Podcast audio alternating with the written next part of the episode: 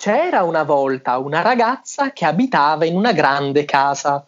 Ma faceva qualcosa di importante? Sì, cucinava, stirava, lavava. Sì, ma oltre a lavorare avrà studiato qualcosa o no? No, stava zitta e non rompeva i coglioni. Sigla!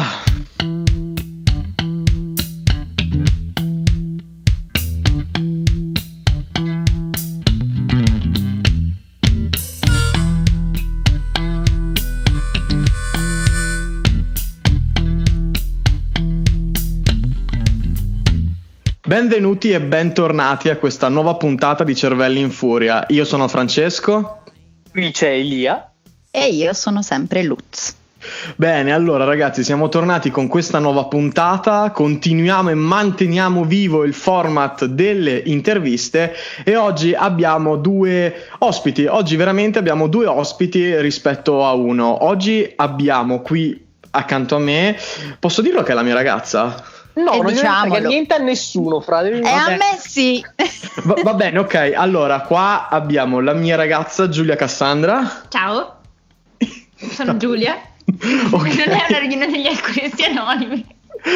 E dall'altra parte, invece, dalla profonda Italia, direttamente da Catania, se non sbaglio, Lea Ciancitto. Ciao Lea. Ciao a tutti.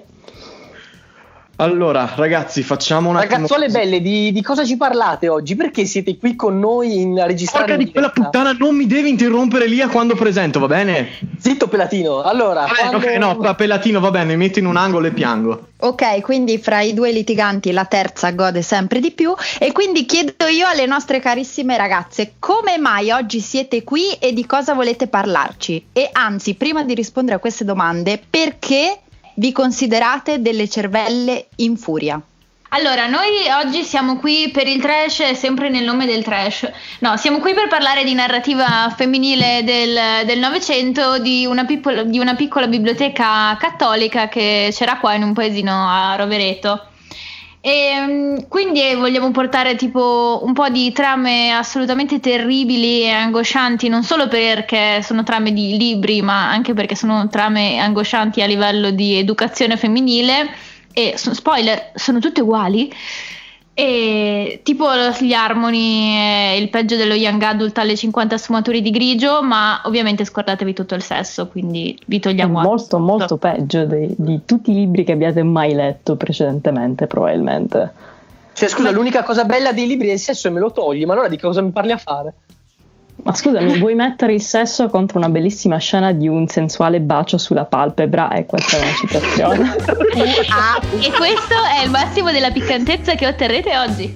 un bacio sulla palpebra. Aspetta, Amore, mi sono emozionato. E dopo freme anche tutta di passione e basta per rinvigorire tutta la ragazza. Mica un bacio sulla palpebra, col cunilingus, che cazzo succede? Cioè, sempre nella stessa biblioteca dove trovi il libro Storia di una ragazza per bene e praticare la castità. Fantastico. E non bene, dimentichiamoci del fantast- della fantastica rubrica di roba per signore per bene. Questo, cioè, si chiama roba buona per signorine per bene. a cura di Anna Vertua Gentile degli anni 30. Bene, bene, ragazzi, io la vedo una puntata molto, molto, molto frizzante, ma non avete risposto a questa domanda, cioè Lutz perché anche voi siete dei cervelli in furia. Io mi considero un essere cerebro dotato, costantemente polemico, quindi sì, suppongo che in qualche modo ricado nella categoria anche solo per caso. E soprattutto, visto che siamo in periodo boomer remover, è giusto anche spaziare su vari argomenti, tra cui appunto la letteratura. De, di, di, dicevate di letteratura dagli inizi del Novecento fino agli anni 70, giusto? Sì. Perfetto, perfetto. Ma allora so, sono curioso, mi, introducetemi un po' a, a, questa realtà. Intanto, come siete venute a conoscenza di, di, questi libri? Come mai siete a contatto con loro?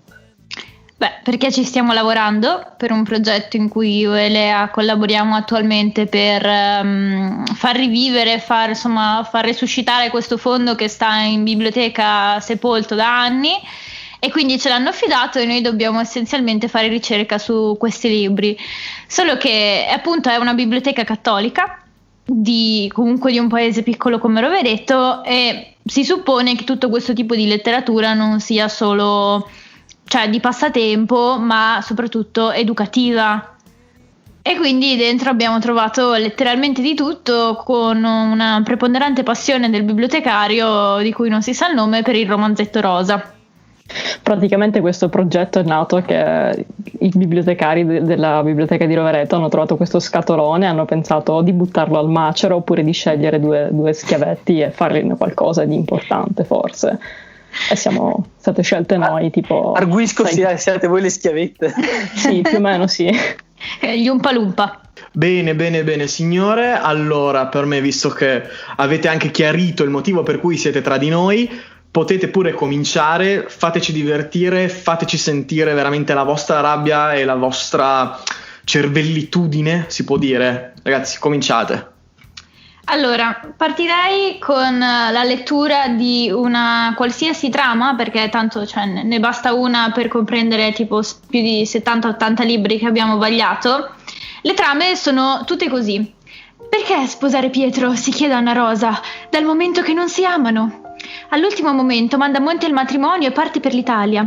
Ma se il cuore di Pietro non soffre, soffre il suo orgoglio e Pietro si vendicherà. I due amanti riusciranno a ricongiungersi? Ecco, trama base di più o meno tutta la narrativa tra gli anni eh, primi 900 e anni 70 che veniva data in pasto alle ragazze o perché ovviamente le ragazze non hanno bisogno di pensare, hanno bisogno solo di assorbire storielle romantiche per poi passare una vita a fare sesso con i calzini di sabato sera a Stella Marina, pregando che finisca. Però, Giulia, perdona, ti interrompo dicendo che comunque è una trama più avvincente delle serie TV di Gabriel Garco. Eh, adesso. non mi toccare il Gabriel Garco, tutti quei, nomi, tutti quei binomi, l'onore, la rosa, la, la puzza e cazzo. I segreti di Borgolarici. Cos'è? Cos- va bene, ok. È sempre meglio di Twilight. Sì.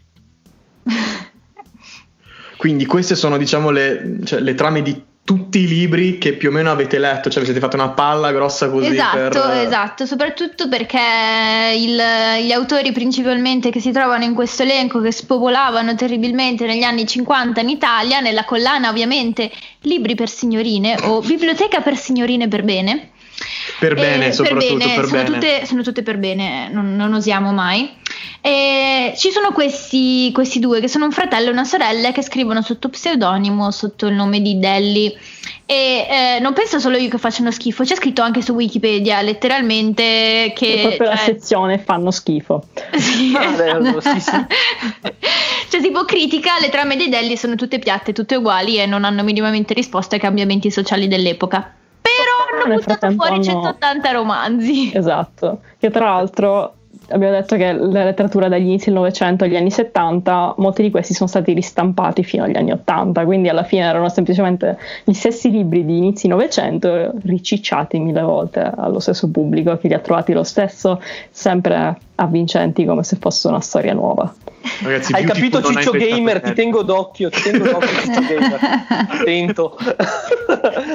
Minchia, cioè veramente Beautiful non ha inventato assolutamente niente. Diamo la colpa agli Harmony dei primi del Novecento. 100, 180! Sì, ma, ma sono, abbiamo trovato un sacco di autori che il minimo di libri che hanno sparato fuori è sulla cinquantina, vanno fino ai 180. Ma 180 sì, libri? Sì, tipo che c'era una, sì. una, scrittrice francese, Berta Bernage, tradotto Berta, che aveva scritto un libro soltanto, l'hanno praticamente costretta a continuare, sono diventati qualcosa come 80, scritti alcuni anche da altre persone che hanno preso il nome, e questa protagonista è di nome Brigitta in italiano, perché tutti questi libri, gli autori sono rigorosamente tradotti, in modo proprio raccapricciante. Ehm, praticamente la storia di questa povera Brigitta viene allungata fino a quando non ha tipo 90 anni e muore felicemente nel nome del Signore, sì.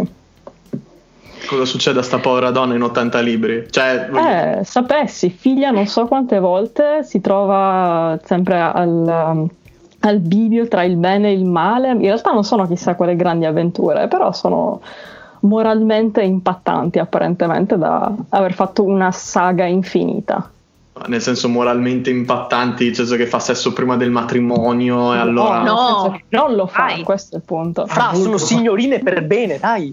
Ecco. Eh, non lo so, Esatto. ma ti immagini, non so, c'è la biblioteca per le signorine per bene che magari, non lo so, qualche tetta esce prima, cioè te la immagini in qualche modo. Ah, Erano talmente per bene che non facevano neanche il bagno per non mostrare le nudità, cioè puzzavano Madonna. fino ai 90 anni. Ragazzi, i baci sulle palpebre. Ci baci Ti sulle basta quello per avere un fremito e sarà l'unico che avrai nella vita. Oppure abbiamo trame spettacolari anche come mm, giovane ardente Bruno Ferviers incontra sul suo cammino la bella Fro- Floriana Yarlier. Che importa se non ha le sue stesse idee e i suoi stessi principi? Saprà ben lui plasmare la sua Flori, la sua Flori. L'amore, un amore come quello che li unisce, è capace di tutto. La penna magistrale del grande Delli descrive vivamente la storia di un grande amore. Ma Scusa, cioè, no, aspetta. Cioè, saprà ben lui plasmare la sua flora, Eh, certo. cioè, non ha, perché non ha le sue stesse idee, i suoi stessi E principi. certo, la tu non devi io. pensare. No, io devo Ma è già pensare. sbagliato che Ah, lei no, cioè, delle io idee. donna non devo pensare, cioè, Ecco, non ho bisogno non di un'opinione, pensare, bravo, puoi tu pensare tu per me. pensare. Tu non devi pensare, penso io. Vado in te. cucina. Vai in cucina.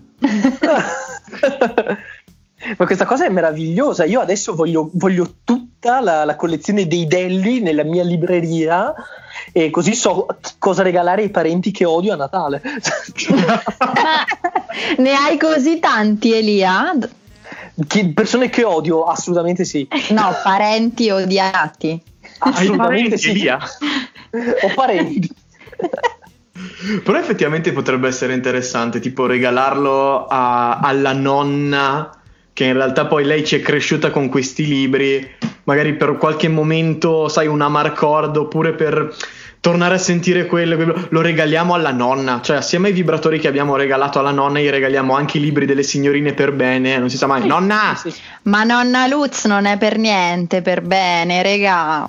Nonna Vabbè. Luz vive in un'altra dimensione, poverina. Cosa Esatto. direbbe? Nonna Luzzi, infatti, con Delli no, comprava tipo i romanzi, quelli passati sotto banco dai Delli, che era tipo la signorina Marie Flaubert per bene scopre le carote. esatto, molto più probabile. Io invece vorrei chiedere alle nostre ospiti, ma questi libri come erano accolti dal pubblico? Cioè avevano un'effettiva importanza nel panorama eh, editoriale, artistico del tempo o come oggi, eh, nel senso oggi abbiamo, cioè, in questi anni abbiamo avuto il fenomeno, l'esplosione delle, delle- della trilogia di 50 sfumature che per quanto Dai. mediocre come letteratura eh, ha creato scalpore per i temi o comunque per la storia raccontata. Ecco, questi libri hanno avuto lo stesso effetto sul pubblico del Novecento oppure sono stati mal cagati in generale? Allora, qui vado a citare un mio professore all'università. Se un tizio vende così tante copie, per quanto fa schifo, non lo può ignorare. Per cui in realtà questi romanzi, per l'incredibile pubblico che ebbero all'epoca, perché davvero erano nelle biblioteche di tutte le ragazze, e infatti i commenti su Amazon sono raccapriccianti, perché ci sono queste signore attempate che ricordano i, i momenti fremiti sulle pa- dei baci sulle palpebre con gioia infinita. No, comunque questi erano effettivamente dei, dei classiconi per l'epoca, che poi ovviamente come tutti i libri che hanno un enorme successo, subito poi vengono un po' fatti cadere nell'oblio. Però questi cioè, erano importanti ed erano ritenuti fondamentali per l'educazione delle ragazze, cioè attraverso questi libri veniva impartito il modello di come dovevi vivere i sentimenti. Però per certo, poi- quindi una sorta di, di galateo emotivo per le ragazze. Ma non solo Galateo emotivo, abbiamo anche i Galatei veri. Stai scherzando? Ah, que- questa la voglio sentire. Anch'io la voglio sentire. Eh, Lea, ti passo la palla su Anna Vertua Gentile. Aspettate Eh. che prendo carta e penna, prendo appunti, visto che non sono tanto ferrata in materia. Donna, Vai come sei pure, Lea. indietro, carta e penna. Beh, in particolare nella nostra lista ci sono, a parte che sono praticamente tutte francesi, le autrici, così- tra l'altro una, una bella- un bel numero di donne francesi con pseudonimi maschili. Ci- le- c'è anche una piccola fetta di scrittrici italiane che non sono così, cioè sì, sono un po', vanno nella direzione del romanzo rosa, però sono un po' più moraleggianti. Eh, sono proprio esplicitamente un po' dei manuali come comportarsi e come no, soprattutto sul come no. Eh, e uno dei nomi eh, che ci è rimasto proprio impresso è Anna Vertua Gentile, che era questa maestra, ma scrittrice che ha ha pubblicato appunto libri dal suggestivo nome di roba buona per signorine per bene oppure aspetta aspetta ti faccio so- l'assist. Letture educative per fanciulle? Come devo comportarmi? L'arte di farsi amare dal marito? Per la mamma educatrice romanzo di una signorina per bene questo è il classicone più classicone. E quindi per quanto uno in realtà potrebbe dire che che queste, questi, questi, libri sono degli abomini, ai tempi erano anche considerati abbastanza progressisti perché educavano una fetta di popolazione che magari cento anni fa era considerato a livello bestiame, del tipo già è tanto se sai, sai parlare, quindi ai tempi loro erano considerate anche relativamente sì, moderne, però poi a rileggere queste cose, insomma, ti fai due domande su quanto fossero in realtà emancipate le donne degli anni 10, 20, 30 e poi anche successivamente nelle varie ristampe che ci sono state. No, perché poi hanno, cioè, sembra che abbiano tutti questi, diciamo, queste specie di innuendo, cioè roba buona per, gio- cos'era, per giovani signorine. Cioè, sì, ma quello è il libro italiano. Cioè, veramente che. Allora, vabbè. cito per questa autrice: eh, per le sue pubblicazioni venne definita come la figlia di un ideale matrimonio tra Edmondo De Amicis e Luisa May Alcott. Ah, yes! eh, cioè, cioè? Eh, che è un mix tra l'educazione alla cuore, bambini poverelli uh-huh. e sfiga infinita alla Luisa May Alcott, sfiga infinita ma al femminile. Cioè sfiga e basta. Sfiga, sfiga e, e basta. educazione. No, es- cioè queste donne eh, erano davvero calcolate come, come avanti per l'epoca e molte autrici che si sono ritrovate anche ad esempio ad affrontare il nubilato per tutta la vita o comunque a dover sopravvivere da sole, spesso come insegnanti, invitavano anche le donne a prendere, cioè a affrontare con coraggio questa strada, era, perché le donne nubili erano sole ovviamente all'epoca, ma abbiamo anche scrittrici che parteciparono ai movimenti femministi, soprattutto cattoliche, che lottarono per la riduzione dei salari, ad esempio delle sartine per le ore lavorative, cioè che fecero effettivamente qualcosa che potrebbe essere considerato femminista, però nonostante questo il modello di educazione che passava era sì, insomma, torna in cucina, devi pensare quelle 3-4 cose, come fare bene le uova a tuo marito e basta. Sei la fortuna di avercelo il marito, ovviamente. Esatto. Ah, perché è una fortuna avercelo al marito, giustamente. Eh, ovvio. Eh, no, chi ti dai i baci sulle palpebre, scusa, no? anche tu. Altrimenti come premi di passione? Mamma mia, i baci sulle palpebre.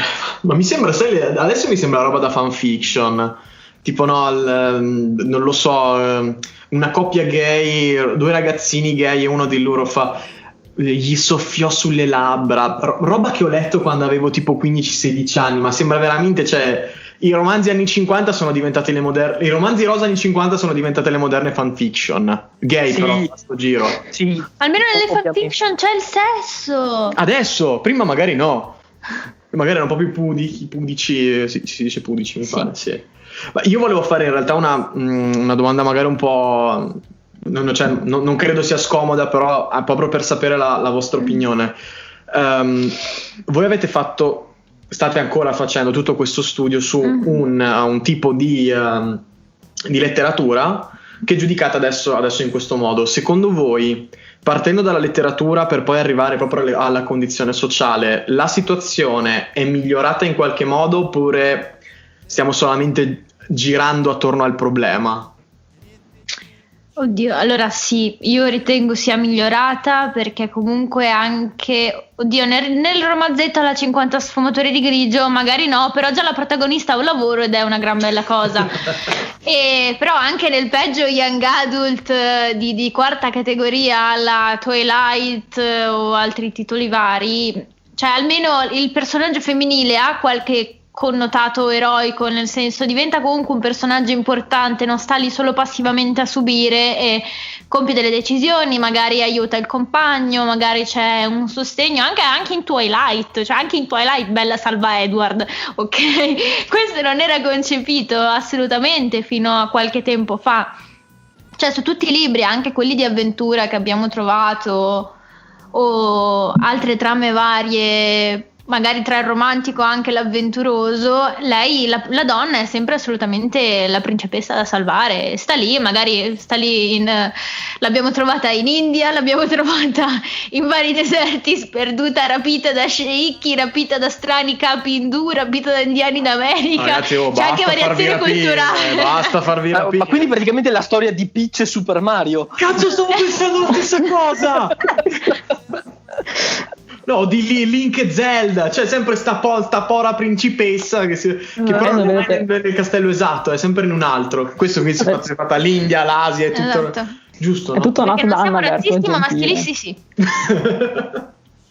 Ma quindi io adesso ve la, ve la, butto lì, vi chiedo uno sforzo di immaginazione, quindi Giulia e Lea, immaginate di poter tornare negli anni 10, negli anni 20 del Novecento e di proporre la lettura di 50 sfumature alle signorine per bene. Ecco, piccolo sforzo di immaginazione, come, come vi immaginate la reazione? Io penso che qualcuno chiamerebbe l'Inquisizione, come minimo. Ricordiamoci che l'index era attivo fino agli anni 60. No, sul serio? Certo. Fino al Concilio Vaticano II è stato attivo l'indice dei libri proibiti. Cioè, dobbiamo ringraziare il Concilio Vaticano II, quindi se abbiamo 50 sfumature di grigio nelle librerie come bestseller. Probabilmente. E, e, questo mi riconferma che la Chiesa non ha mai fatto cose buone. Ora, Direi proprio di no. Però in Italia non abbiamo solo scrittori da quattro soldi di romanzi rosa, abbiamo anche autori che comunque nel Novecento sono riusciti con la loro tagliente ironia a denunciare una situazione delle determinate figure anche nella vita del quotidiano femminile con un impatto sia artistico che letterario non indifferente. Mi viene in mente, correggetemi se sbaglio, è la ragazza Carla di Pagliarani. Quindi per, dai, gli ignoranti, non... per gli ignoranti, che cazzo è? E parla di una ragazzina di, di Milano che finalmente riesce ad avere i soldi per frequentare la scuola per diventare dattilografa e, e, poi appunto va a fare questo lavoro, però anche nella ragazza Carla comunque ad esempio la ragazzina è una vittima soprattutto perché è un adolescente, ha un'esperienza traumatica, la prima, la prima sua esperienza sessuale è terribilmente traumatica perché c'è il ragazzino che vabbè ci prova, ci prova un po' in maniera troppo rude e, e lei rimane insomma assolutamente scioccata perché non, ovviamente ha tipo 16-17 anni, comunque insomma è proprio una ragazzina. Sì, sì, sì, giovanissima. Eh, ma la cosa, il problema è che tipo, cioè per, anche per scrivere il romanzetto rosa di, di, quarta, di quart'ultima serie, le autrici si nascondevano sotto pseudonimi maschili, perché questo ti garantiva più autorità, però per scrivere il romanzo rosa.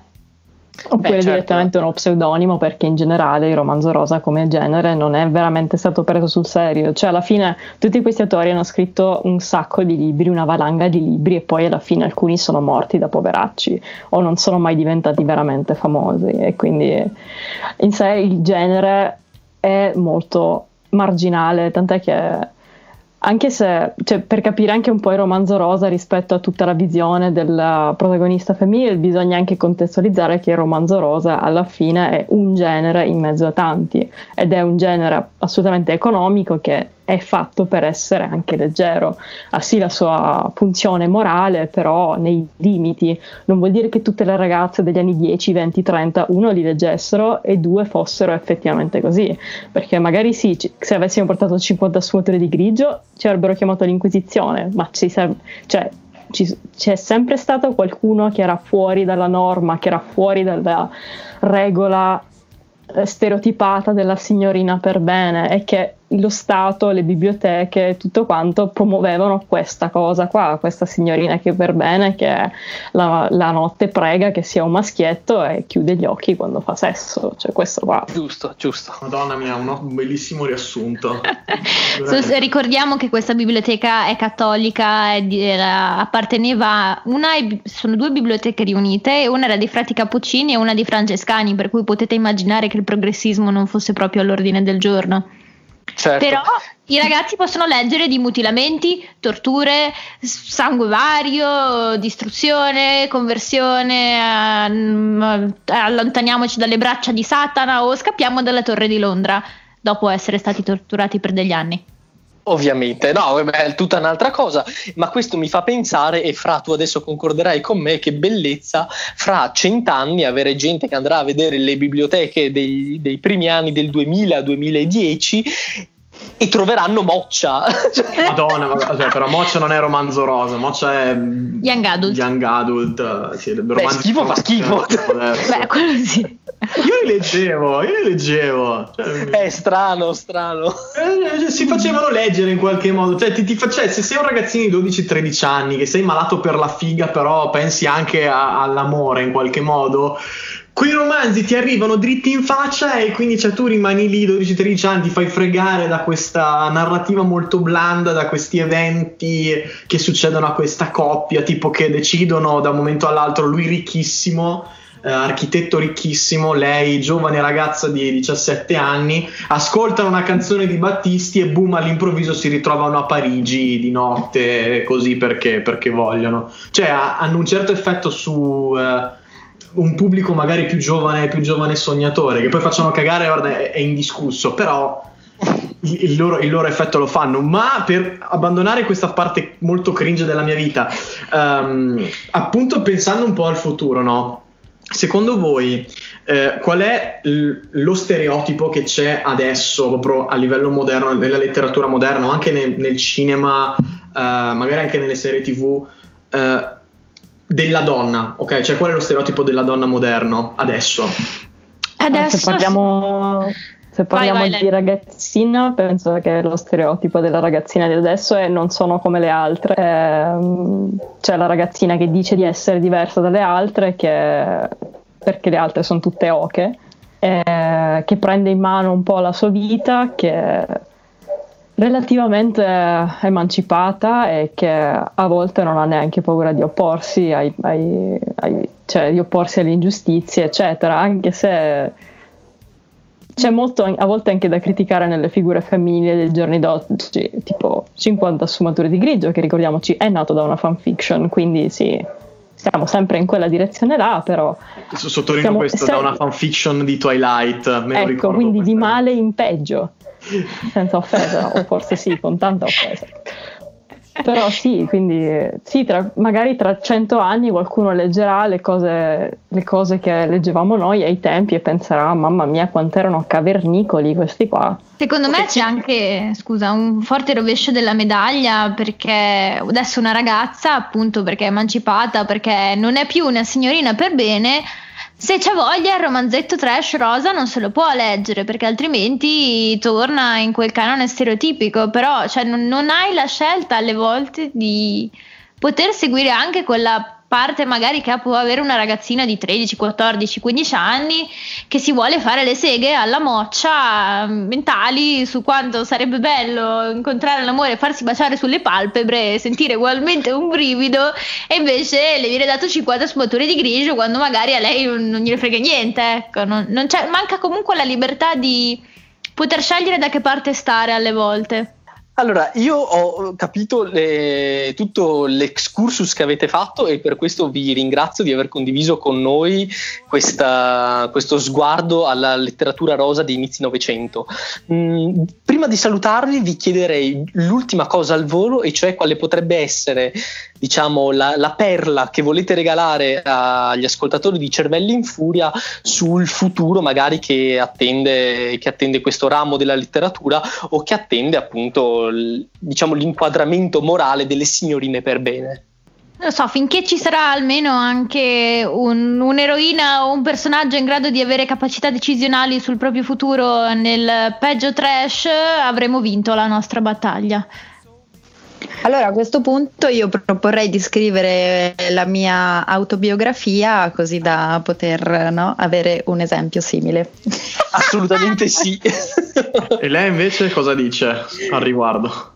Io penso che fino alla fine dei tempi ci sarà sempre una versione moderna della signorina per bene, con la sua giusta dose di trash, come ci sarà oggi, ci sarà domani, e sarà sempre sempre peggio riscoprire quelle del passato è sempre però il bello della letteratura è anche questo che co- ci sono un sacco di cose belle e un sacco di cose cringe e sempre divertenti da riscoprire Bene, allora io vi ringrazio di cuore, un applauso a Giulia e Lea che sono state con noi oggi in questa puntata, di bacio sulle palpebre tutte quante, bravissime. Oh, hey, oh, bacio anche te Francesco sulle palpebre, non ti preoccupare. Sei tutto un fremito anche tu. esatto. E signori, l'ultima parola alla nostra cara Luzzina. E ecco, prima di concludere io vi ricordo che potete sempre seguirci sui nostri canali social, ossia Facebook e Instagram, ci trovate come Cervelli in Furia. E poi mi raccomando ascoltateci sempre tutti i sabati alle ore 3 del pomeriggio e il lunedì alle ore 23 della notte. E se non avete tempo in queste due giornate di ascoltarci vi consigliamo anche di controllare Spotify, Apple Podcast e Google Podcast e scaricarvi todos le nostre puntatones. E quindi signore e signori grazie per averci seguito e sipario!